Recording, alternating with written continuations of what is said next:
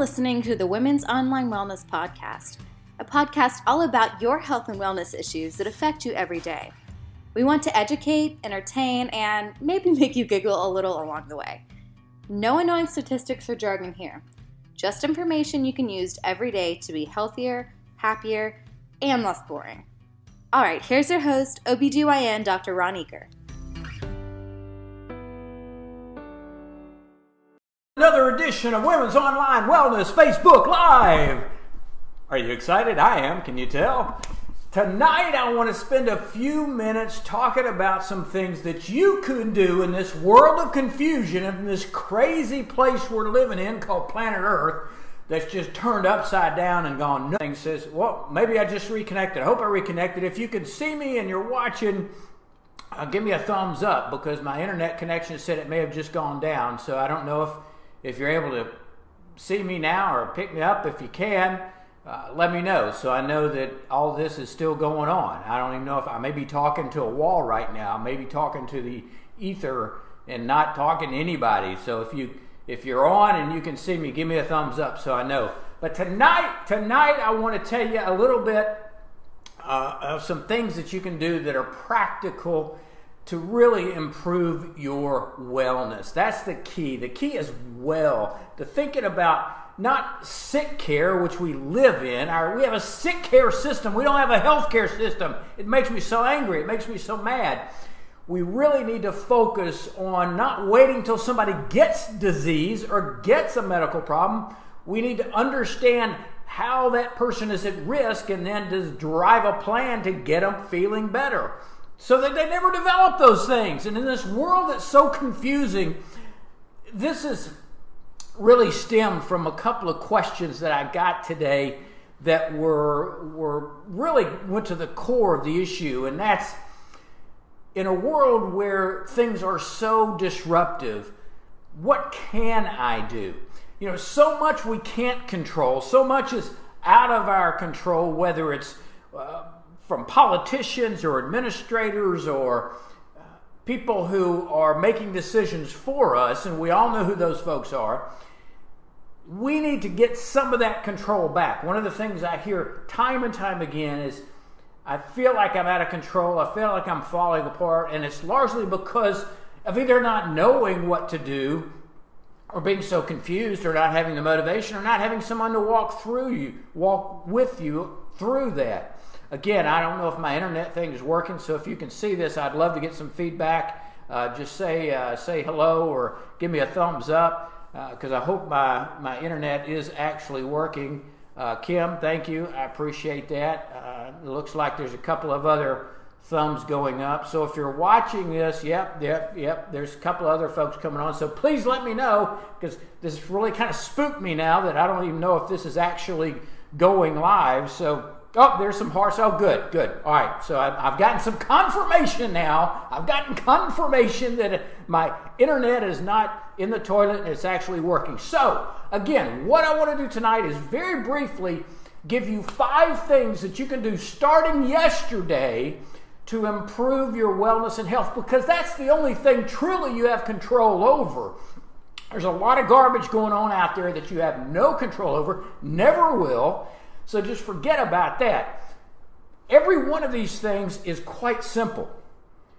But simple doesn't mean ineffective. And I think that's a very important understanding that you've got to make that distinction. Just because you've heard it time and time again, I mean, I, if I came into your room every morning and said, well, guess what? The sky is blue. The next day I came in and said, guess what? The sky is blue. After about two weeks, you're going to be sick and tired of hearing that the sky is blue. But it doesn't make it any less true.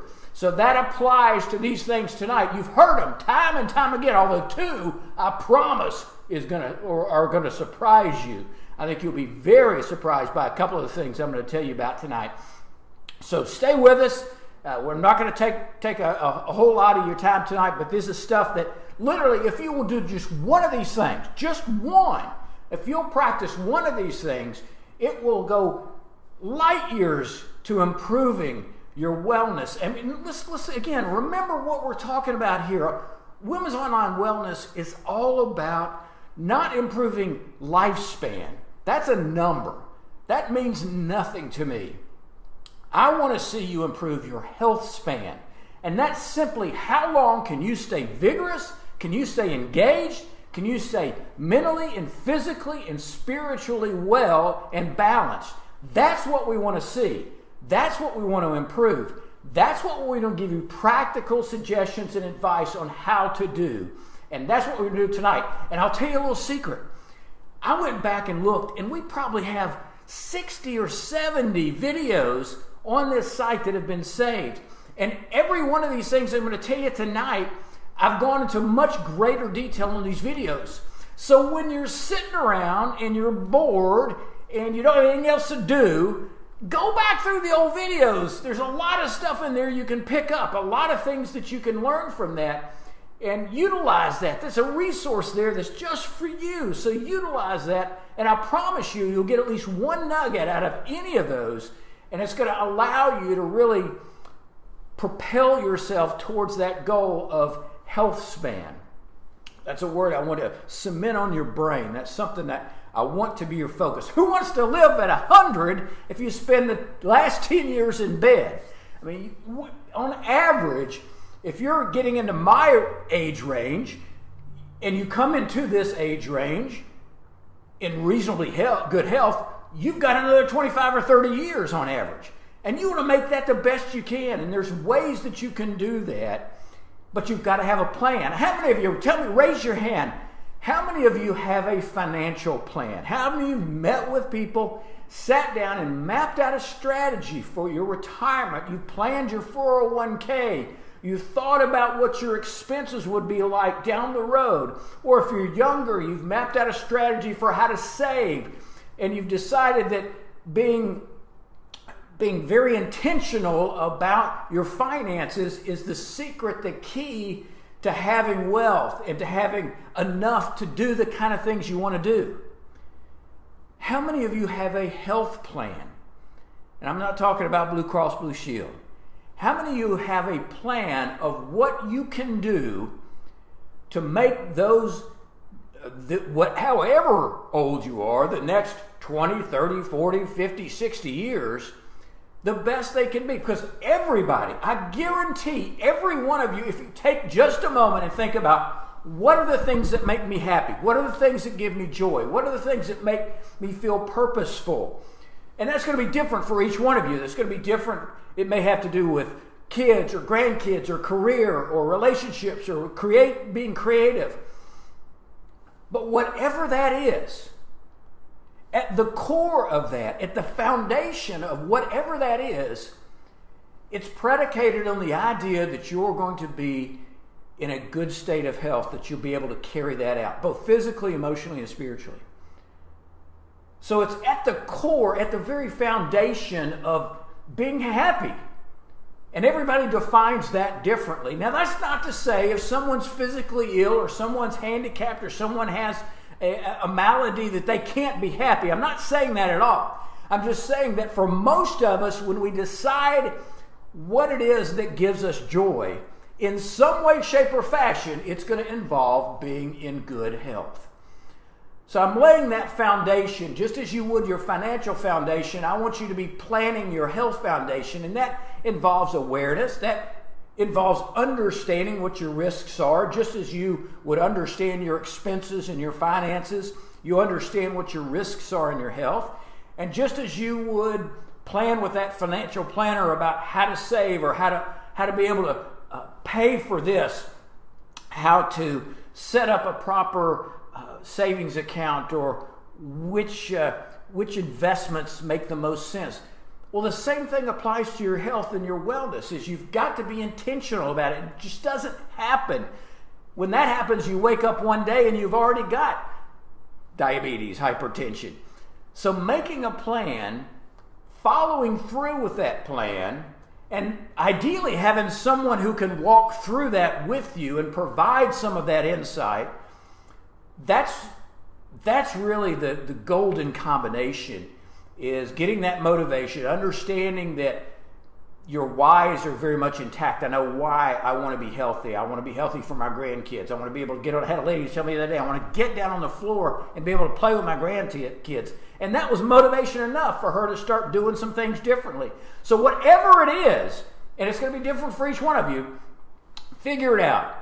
And then once you have those whys, then it's a matter of sitting down and coming up with a plan, and whether that's with me or someone else, or your, your other physicians or a health coach or someone who has the knowledge base to be able to take the time to analyze the, the, the good and the bad and then give you suggestions, but more importantly, follow that up. So, enough of the foundation. That's the rationale of why, quite honestly, why this group exists. Because it's, it's all about what we can do, what you can do individually, how you can take that personal responsibility, enjoy the community and the feedback, take the information that you have, and then make the decision personally to follow through with that. All right, so five things that you can do starting today that I think can make a difference in your long term health. Number one, get adequate sleep. I know I'm sick of hearing that I'm not getting adequate sleep, but it's so true. We're only now discovering how important quality and quantity of sleep is. And when I, I want to define that a little bit for you, when I talk about quality and quantity of sleep, I'm saying a minimum of six hours of sleep. And you know what? Seven out of 10 of you are not getting that on a consistent basis. That's why it's a major problem. It's not just that you're going to be grouchy and tired the next day, it's going to mean your immune system is going to be less effective. I mean, if you are chronically sleep deprived, you are so much more likely to have issues like a severe reaction to COVID 19. Uh, you, you're going to have more risk for just even common colds. Your immune system requires your, your sleep to kind of replenish. Sleep is a very active process. You're not just, it's not just a passive thing. There's a lot of stuff going on when you sleep. Did you know, and this will freak you out, people who are chronically sleep deprived, and by that it's less than six hours. And again, that's 65 to 70% of folks out there listening to this right now you have an increased risk for senile dementia, Alzheimer's, just because of sleep. If you eliminated everything else and you still weren't getting enough sleep, it increases the likelihood of you developing Alzheimer's. Let me just briefly explain why, because I like to back this up. I want you to understand this. When you sleep, there's these things in the brain called glymphatics. You've heard of lymphatics. These are glymphatics. They are little channels in the brain. The brain actually shrinks a very small amount when you sleep. And that allows for the expansion of these glymphatics. And what do they do? They have one purpose, and that's to remove all the built up toxins, all the built up residuals from the metabolism that has gone on during the day. And it removes all that stuff and gets rid of it so it doesn't build up in the brain. Well, what happens if you don't get rid of those things? Well, it builds up in the brain, and that leads to these things called amyloid plaques and neurofibrillary, wow, neurofibrillary tangles and tau proteins. And what, what, who cares about that? They are the pathological identity of Alzheimer's and senile dementia. So, not getting adequate rest not only makes your immune system, it makes you gain weight. Did you know if you don't get adequate rest and you wake up in the morning, you've got a higher level of a hormone called ghrelin, which is the hunger hormone. So literally, you wake up hungrier if you're not getting adequate rest. So it's so critical, it's so important. I mean, we place so much importance in our weight loss program that I have a whole video on sleep. We got several PDF files on adequate sleep hygiene and how to utilize uh, appropriate supplements and uh, different techniques. And I'll, I'll, say just a second about about sleep sleep aids, sleeping tablets like Ambien and Lunesta and uh, Trazodone. Yes, they help you sleep, but the studies are very very clear that you're not getting the same type of REM sleep, restful sleep, restorative sleep that you get if you're not using those substances. So I get it. I prescribe them. I know that there are times when those are needed, but don't be confused in thinking that if you're utilizing those on a regular basis, you're not getting the type of restful restorative sleep that a natural state would be. So, get adequate rest. Number two, decrease body fat. Now, notice I didn't say lose weight, and that's an important distinction. We don't have a weight problem in this country, we have a fat problem. It's the accumulation of body fat that leads to all the different problems associated with what we call adip-. Adip- I can't speak tonight. Golly. Adiposopathy, which means just uh, diseased fat. Fat is a very active tissue and it secretes massive amounts of chemicals and hormones that create an excessive inflammatory state in the body. And if you've listened to anything we've done over the last few months, you know inflammation's the bad guy. That's going to become the cornerstone for almost every single chronic illness. The more we learn, the more scared I am of inflammation. Well, one of the major causes of inflammation is excess body fat. Now, here's the deal. You could you could weigh 110 pounds and be a size zero, but if you're 50% body fat, you're you're not healthy. You're you're a sick puppy. So it's not so much about the weight. Yes, of course, there's a correlation between excess weight and body fat. But there's a lot of folks out there who have uh, who who are heavier, but because they're fit, they're much healthier than someone who weighs 30 pounds less who has a higher percent body fat. And there's a number of ways of checking your body fat. Obviously, if you just stand on a regular scale, you're going to get one number, which is your overall body weight. That's not that helpful. Well, they actually make scales now called body composition scales, and they're pretty cheap. You can get them anywhere, really and they're they're reasonably accurate and they give you a breakdown of percent body fat lean muscle mass a thing called visceral fat which is a fat around the internal organs and that's critical because that's what's associated with cancer and diabetes and stroke etc bad stuff in general. So you can get those and and again they're not research quality but for what we would want to do with it, it it'll give you a pretty good idea if nothing else a comparison anybody who's been to a gym, they have these skin calipers where they can do a crude measurement of percent body fat, and it gives you a baseline, it gives you an idea. Uh, the gold standard is using what we normally do with a, a, a, a bone densiometry. We're measuring for osteoporosis. We can actually use the same machine to measure percent body fat, and it's probably the most accurate. Oh, here's a here's here's something cool you can do that that, especially in the summer months, if you want to get an idea of body fat, but more importantly, you want to kind of see what somebody else's body fat is, see how well they float in a pool. Fat floats. So people who have a high percent body fat tend to float pretty easily in water. I mean, you've all seen the, the, the guys with the big old, big old huge belly that are just laying in the water like these big walruses and they're just floating right there. That's because fat floats. So the more fat you have in your body, the more you float. The more muscle you have, the more dense it is, the heavier it is, the more you sink.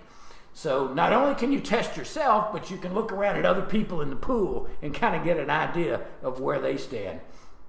But that's what our, our, we need to, to really focus on is not weight loss, but fat loss. Somebody comes into my office and says, I lost 10 pounds. I said, great.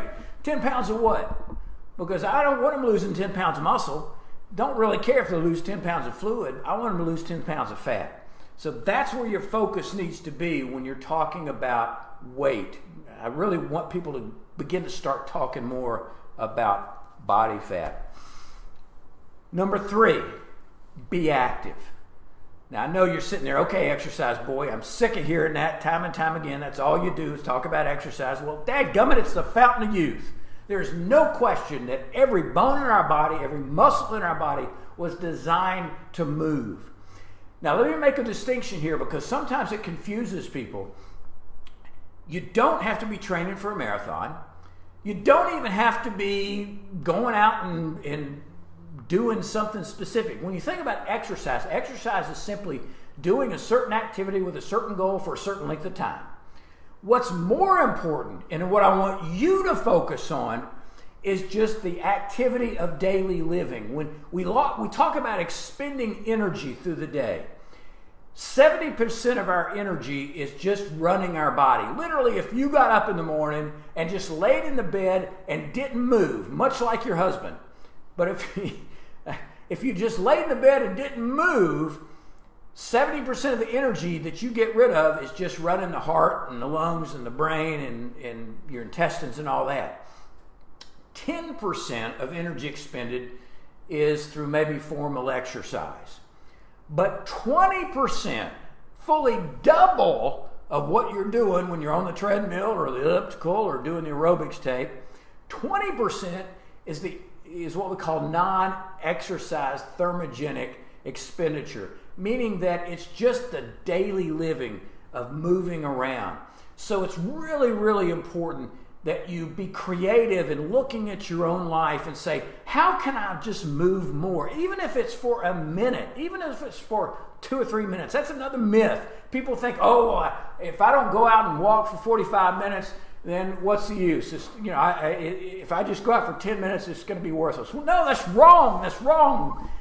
Even five minutes of motion is going to make a difference because it accumulates over time. There was a study done long ago that said the amount of energy expended, especially as it, it equates to energy balance, was the same for somebody who did a 30 minute walk who did or who did three 10 minute walks throughout the day.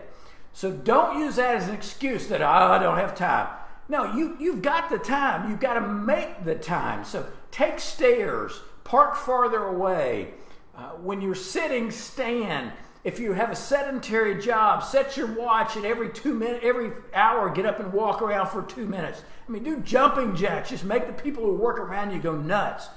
But doing something that simple, make it a game. Be creative with it. Make it where it's fun. Make something that you enjoy doing. And that's the other key, really quickly, about exercise. People ask me, what's the best exercise? Well, there's no question in my mind. The best exercise is the one that you'll do.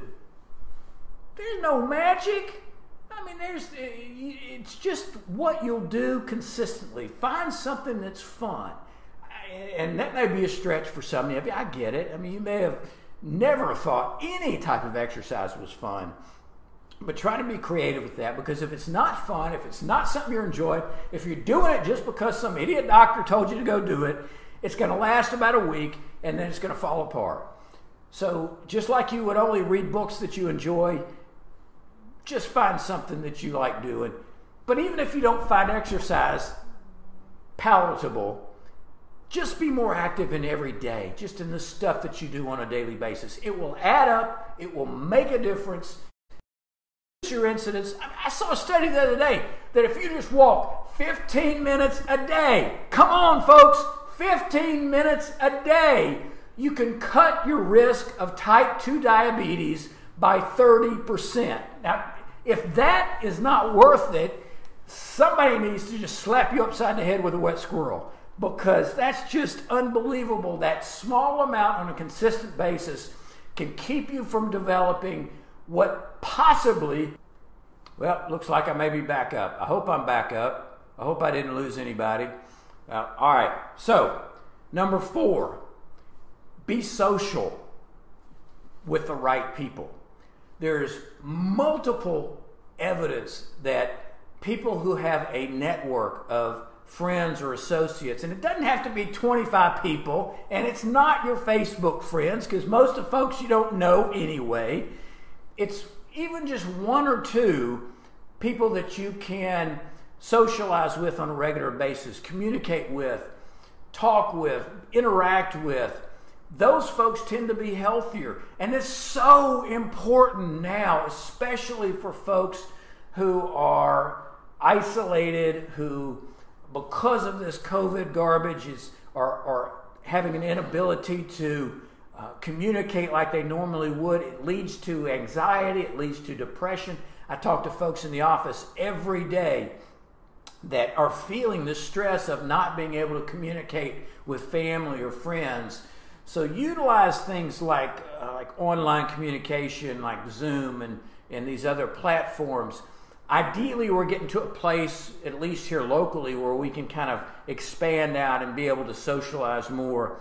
But people who are on a daily basis communicating, interacting with other people, especially people who have meaning to them, uh, uh, not just sitting on the computer and, and talking back and forth, but people who are important to, to them, whether it's family or friends, tend to uh, have a healthier physical and emotional outlook. And I think a lot of that is tied to the emotional part because how you feel emotionally very much impacts your physical health.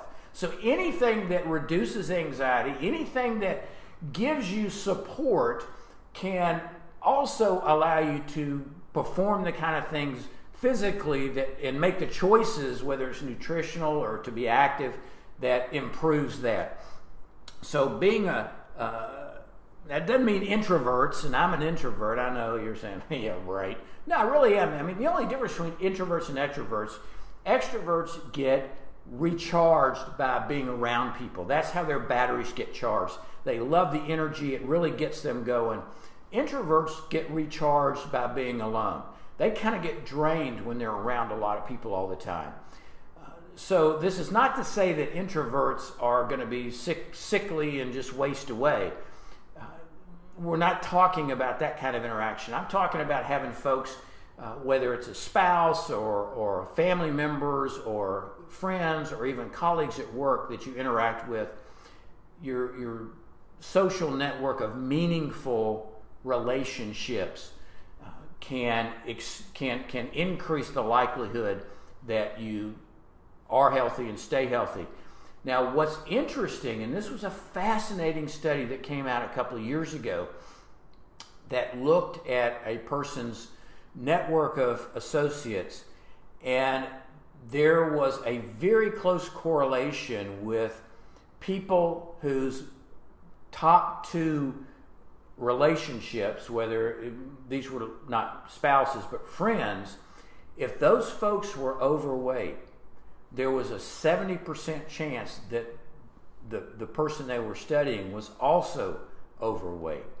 So this kind of works on the negative side. You know, we, uh, um, growing up, I remember mom telling me that, you know, you're, you're kind of a, a, a mishmash of your two closest friends. You know, you, you, your peer group defines a lot of who you are, especially as you grow up. Well, that continues on later in life.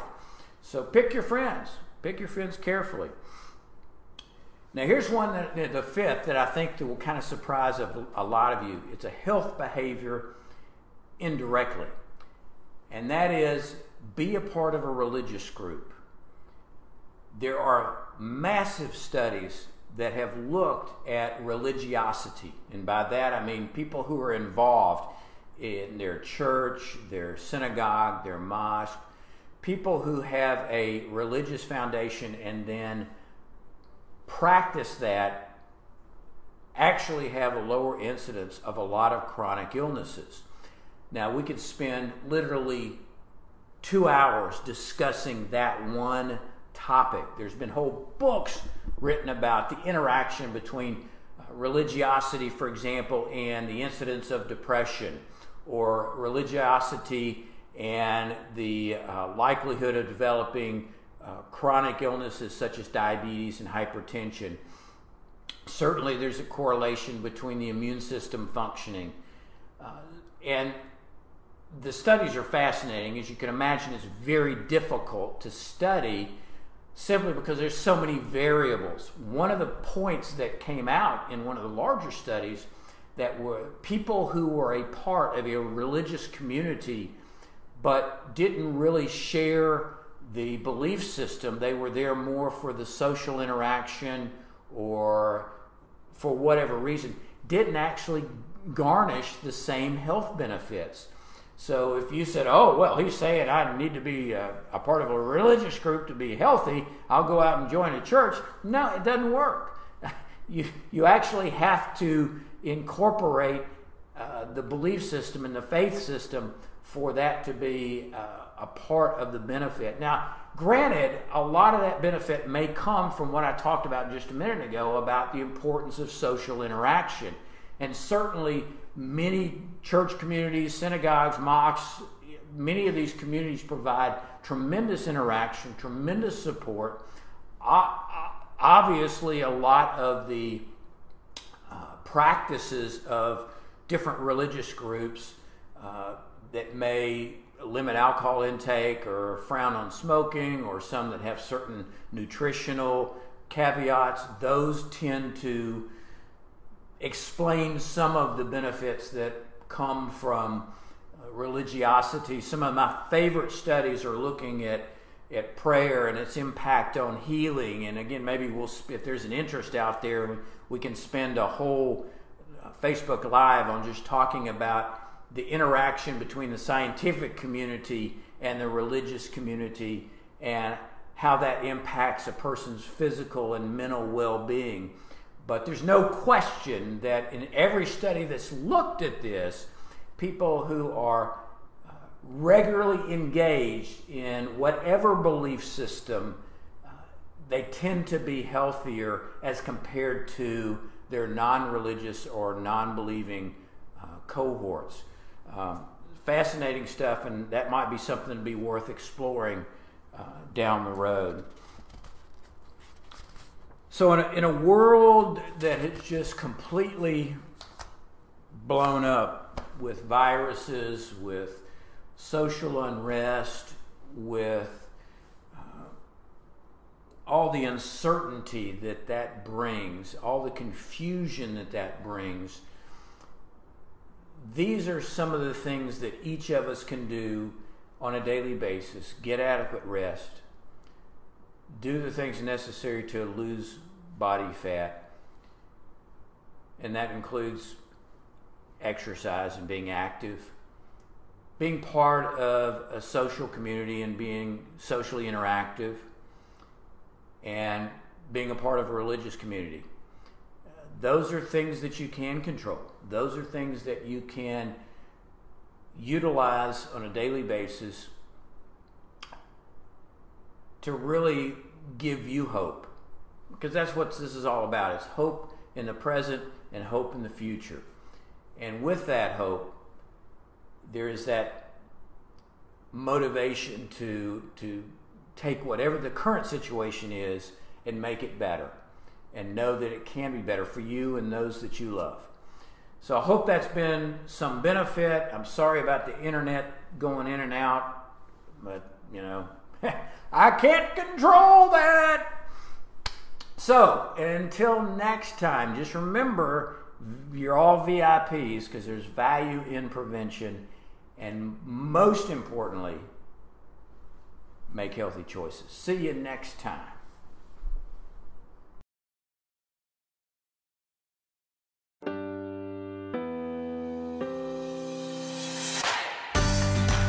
Thank you for listening to the Women's Online Wellness Podcast.